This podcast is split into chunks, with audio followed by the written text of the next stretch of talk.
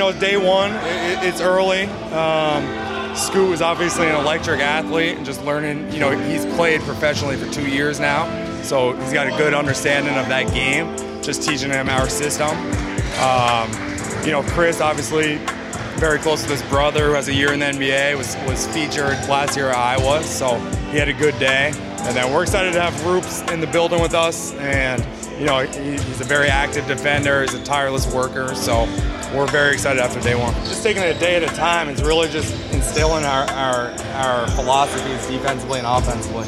So defensively, what we do in transition, what we do on the ball, what we do off the ball, pick and roll, coverages. Um, offensively, our running habits, how we play in the half court, and then we'll get into some uh, situations from there. So how we operate, I think Summer League is great. Also, just how we work as an organization, what they do in the training room, what they do in the weight room, what they do with the player development, pre and post practice, and then how we operate as an organization. Hey, Rip City, this is Anfernee Simons, and it's time to open the briefcase with Casey Holdahl. Greetings, Blazer fans, and welcome to the briefcase, episode 48 of the briefcase. I am your host, Casey Holdahl, and that was Jonah Herscu, an assistant coach for the Trailblazers who is also handling head coaching duties during Portland's upcoming run at the Las Vegas Summer League, which starts this Friday. The Blazers will head off to the desert to play at least five games, though they're also out to repeat as Summer League champs with a team heavy on rookies and players who are not yet under contract for next season. But while winning another Summer League ring would be fun, seeing how players like Shaedon Sharpe, Jabari Walker, and Keon Johnson have improved while getting first looks at rookie Scoot Henderson, Kris Murray, and Rayan Rupert is the real goal. Seeing year over year improvement, having a better sense of what we can expect from the rookies going into the 2023 24 NBA season, and getting out of Las Vegas without any significant injuries are the most important things at Summer League. Everything else is just a bonus. We'll quickly preview Portland's Summer League, discuss the signings we're allowed to discuss, note here that the NBA's moratorium ends soon, but it's not yet over. Then we'll ever so briefly discuss the situation with Damian Lillard and hear from Trailblazers guard Shaedon Sharpe on this edition of The Briefcase. First, in a bit of perfunctory business, the Trailblazers signed both Scoot Henderson, selected with the third pick of the 2023 draft, and Kris Murray, selected with the 23rd pick of the draft, to rookie scale contracts on July 1st. As you're probably aware, rookie contracts of players selected in the first round are almost entirely set in stone based off which pick the player was selected with, so there's really not a whole lot of negotiation that goes into those deals, which is why they usually get done pretty fast, and they're one of the things you can actually do during the NBA's moratorium period. And the CBA has a carve out which allows teams to sign their first round picks even if they're over the cap or in the tax, so that also smooths those signings along as well. As in, you don't have to actually clear space in order to sign first round picks, even if you don't have any space. So again, while there's not a whole lot to negotiate on the player side, there's not a whole lot to deal with from the team side either. But second round picks are different. In the old CBA, you had to use cap space or at least parts of exceptions, such as the mid level exception or the biannual exception, in order to sign second round picks. And while the Blazers have plenty of exception room this time around, initial indications are the Blazers signed Rayan Rupert, selected with the 43rd pick, using the new second round pick exemption that is supposedly in the latest iteration of the collective bargaining agreement that went into effect July 1st. I say supposedly because I have not actually seen that collective bargaining agreement. Not that I'm any kind of expert on it, but generally, if I'm going to say something is in there, I'd like to actually have someone point to it and say, yes, this is in there. So I'm going to assume that there is a second round pick exemption, but again, I'm just also going to say reportedly because I haven't seen the thing myself. The Blazers announced that signing on July 4th, likely for no other reason than you generally want to have your players who you expect to be on your roster for next season under contract before they go into Summer League. That doesn't always happen for second round picks, but generally teams want to have guys who they figure are going to be around under contract at Summer League. Players and their agents want that as well, just in case anything goes sideways at Summer League. Guy has an injury. They don't want to be stuck in a situation where they felt like they were going to be signed, but then something happened in Summer League and now they're not going to be signed. If it's because you didn't play well enough, so it goes. But it shouldn't be because of an injury. The Blazers, having all three of those guys locked into contracts now going into the next season, are certain that they can go out and play without the fear that something's going to happen and someone's going to be left in the lurch. So congratulations to all three players. We'll see you at Summer League, guys. Speaking of Summer League, the Blazers are wrapping up nearly a week of practices before they head off to Las Vegas on Thursday afternoon, which is roughly 24 hours before they tip off their first game in Sin City, a 4 p.m. tilt versus the Rockets on ESPN. The NBA Summer League folks already announced today that tickets for Friday's session, both reserved and GA, are sold out. So if you're going to Vegas in time for Friday's game and you want to make sure you see Shaedon Sharpe, Scoot Henderson, Kris Murray, Jabari Walker, Rayan Rupert, Keon Johnson, and the rest of Portland's summer leaguers take on Amen Thompson, Cam Whitmore, and the Houston Rockets, I suggest you show up to the game before Portland's game in order to make sure you get a seat. That's generally good advice for any summer league game you want to make sure that you see, especially if it's taking place at the Cox Pavilion, which is much smaller than the main gym, Thomas and Mack Arena. Though, in terms of the Trailblazers, that's not going to be an issue, as all four of their games on the schedule so far are going to be played at Thomas and Mack. So, as I mentioned, Friday, July 7th, they're playing Houston at 4 p.m. at Thomas and Mack on ESPN. Two days later, on Sunday, July 9th, they're taking on the San Antonio Spurs. Assuming that Victor Wembanyama plays in that game, that is going to be a huge matchup. Once again, a matchup between Scoot Henderson and Victor Wembanyama in Las Vegas, which already happened when both guys were playing for their last teams. That one, a 5 p.m. start. I would say you should maybe show up two games in advance if you want to make sure you're going to have a seat to that one. Thomas and Mack is a fairly large arena, but again, interest in Summer League goes up every single year, and I wouldn't want anyone to get left out who bought a ticket already. So take my advice, show up early for the big games. On Tuesday, once again, another big game, though it's Tuesday. By then, a lot of people have pretty much left Vegas. A lot of people go for the first weekend of Summer League. Most people can't hack more than a couple days in Vegas. Your boy's going to be there for a week because I am a KG veteran and know how to act. But I understand a lot of people are getting in and getting out of Las Vegas. So by Tuesday, when they play the Charlotte Hornets at 5:30 on NBA TV at Thomas and Mack, I imagine you'll probably be able to get seats relatively easy at that point in time.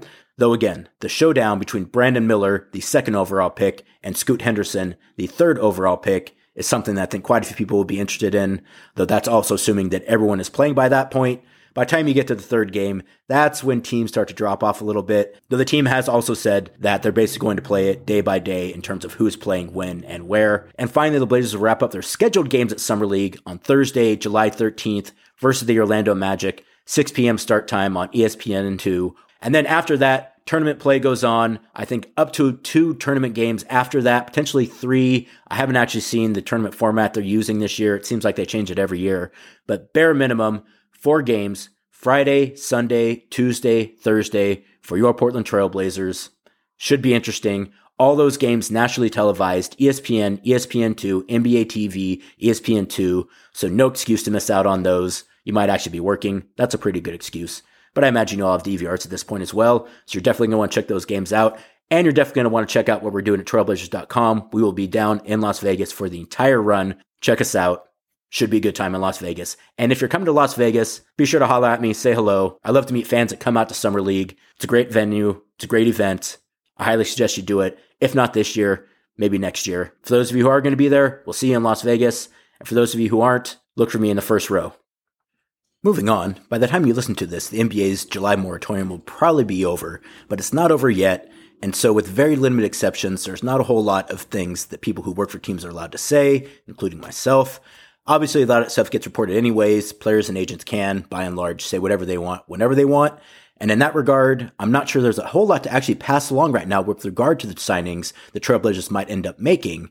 But that's also why you're not going to get a whole lot of discussion of that on this edition of the briefcase. One, because I'm not allowed to talk about it. And two, because I haven't actually seen a whole lot reported about what the Trailblazers have done so far in free agency.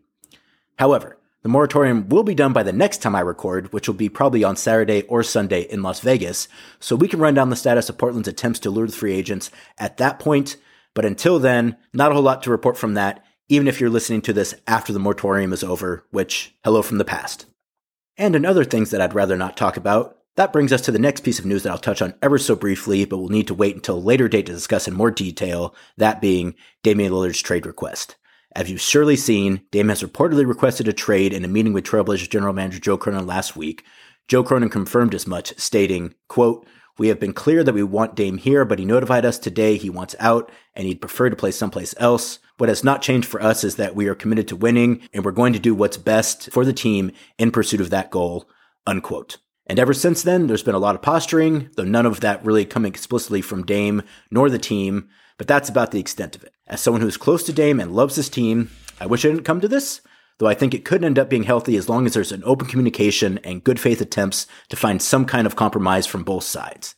It's been a great relationship for everyone involved, and while that might be coming to an end, or at least changing considerably, I certainly hope that it can be done amicably while resulting in both sides feeling as though they have been treated fairly and with respect. So if and when something actually happens, we'll report on it. Until then, there are a number of people working in the Portland market, and even a couple nationally, who are worth paying attention to on the subject. But unfortunately, there are a lot more people, a few in Portland, and considerably more nationally, who are not worth listening to. I would challenge you to recognize the difference between those two groups and dole out your attention accordingly. Finally, let's go ahead and hear from Trailblazers guard Shaedon Sharpe. The 6'6 guard who recently turned 20 discusses how he spent his time so far this offseason, the skills he's been working on and why, the decision to play at Summer League, he was not actually expected to at the end of the 2022 23 season, first impressions of Scoot Henderson, Kris Murray, and Rayan Rupert taking on more of a leadership role, and his hopes going into the 2023 24 regular season. I thought Shaedon was great, one of our best conversations we've had so far. Looking forward to you guys hearing it. Take it away, Shaedon. Uh, so, Shaedon, first off, how has your offseason been so far? What is maybe some of the stuff you've been doing? Where have you been? Kind of what's that what's that first offseason been like for you? Um, it's been smooth. Right now I've been just, you know, um, in the gym working on like my ball handling, um, just my different reads that, you know, I would see um, you know, in the game. Um, really just, you know, in the weight room and, you know, just taking care of my body, just doing recovering. Um, but no, it's smooth first off season. you know, I'm enjoying it with my friends and family. Um, so yeah. Yeah, obviously that first season, you know, everything's coming so fast. You know, you got practices, got games, you're traveling, and I, I think for young players, sometimes maybe you kind of lose a little touch, maybe with like family and friends. So like, I, I imagine having the off season, an opportunity to maybe kind of get back to those relationships is probably a nice thing. Yeah, just get back to you know friends and family, um, people I haven't seen in you know a long time. Just because you know, 82 game you know season um, is a lot. So just trying to you know connect with people I haven't seen in a long time, um, and just spending you know the most you know more time with my family um, than I usually have. So. Which is good too, because it's obviously like having that base too, like helps going forward. So you, you talked about kind of some of the things you, you were working on skill wise. You, you, mentioned ball handling. Maybe what are, what are some of the, the reasons why you're, you're working on specific areas? So like ball handling, for instance, why why work on ball handling? Uh, I think you should always work on ball handling, but um, me specifically, just you know, so I could get to my spots, you know, faster and you know, just being able to, you know, do more with you know a stronger handle and you know quicker twitch and, and just getting my teammates involved and um, just being able to do more on the court and you know coming off screens and just really being able to do more on the court. So. Uh, and you talk about kind of like taking care of your body and being in the weight room. As a young player, especially, like why is it important to, to kind of prepare yourself for the season? Even now, knowing that like the regular season is not for months and months away, but but I imagine in some respects you know that like you have to lay that foundation now. Yeah, it's a long season, so you know just taking care of your body off season and just building those habits, um, it'll just come easy during the season. So I you know I try and do that you know, every day, every night, um, just taking care of my body so it comes you know natural during the season. So is it a thing where like you're working out every day, every other day? You've been to twice a day there. Kind of what's what's that workflow been like for you from a workout perspective?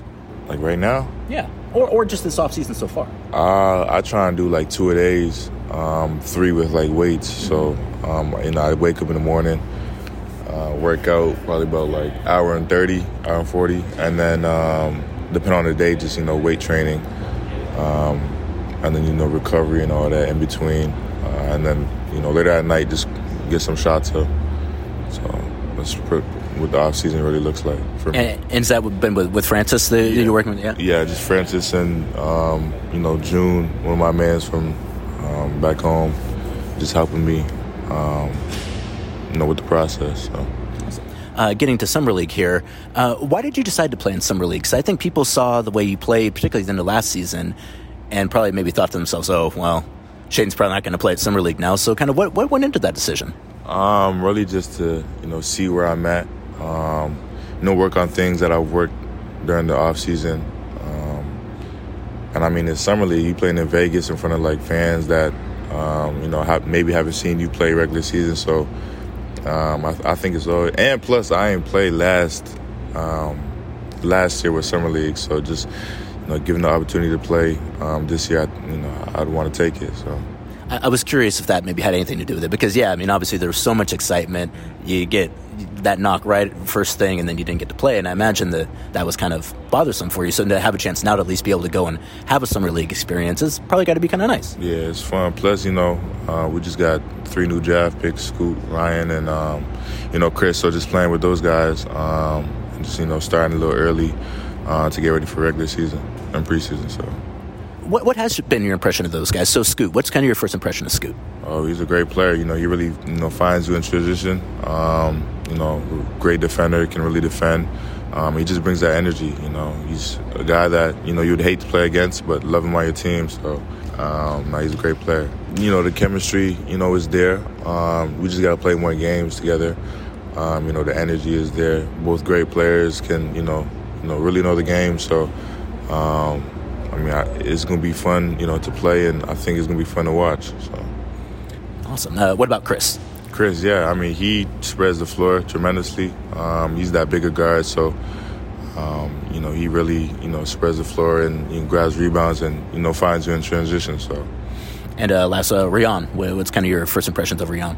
Um, you know, he's a great defender. He also brings that energy.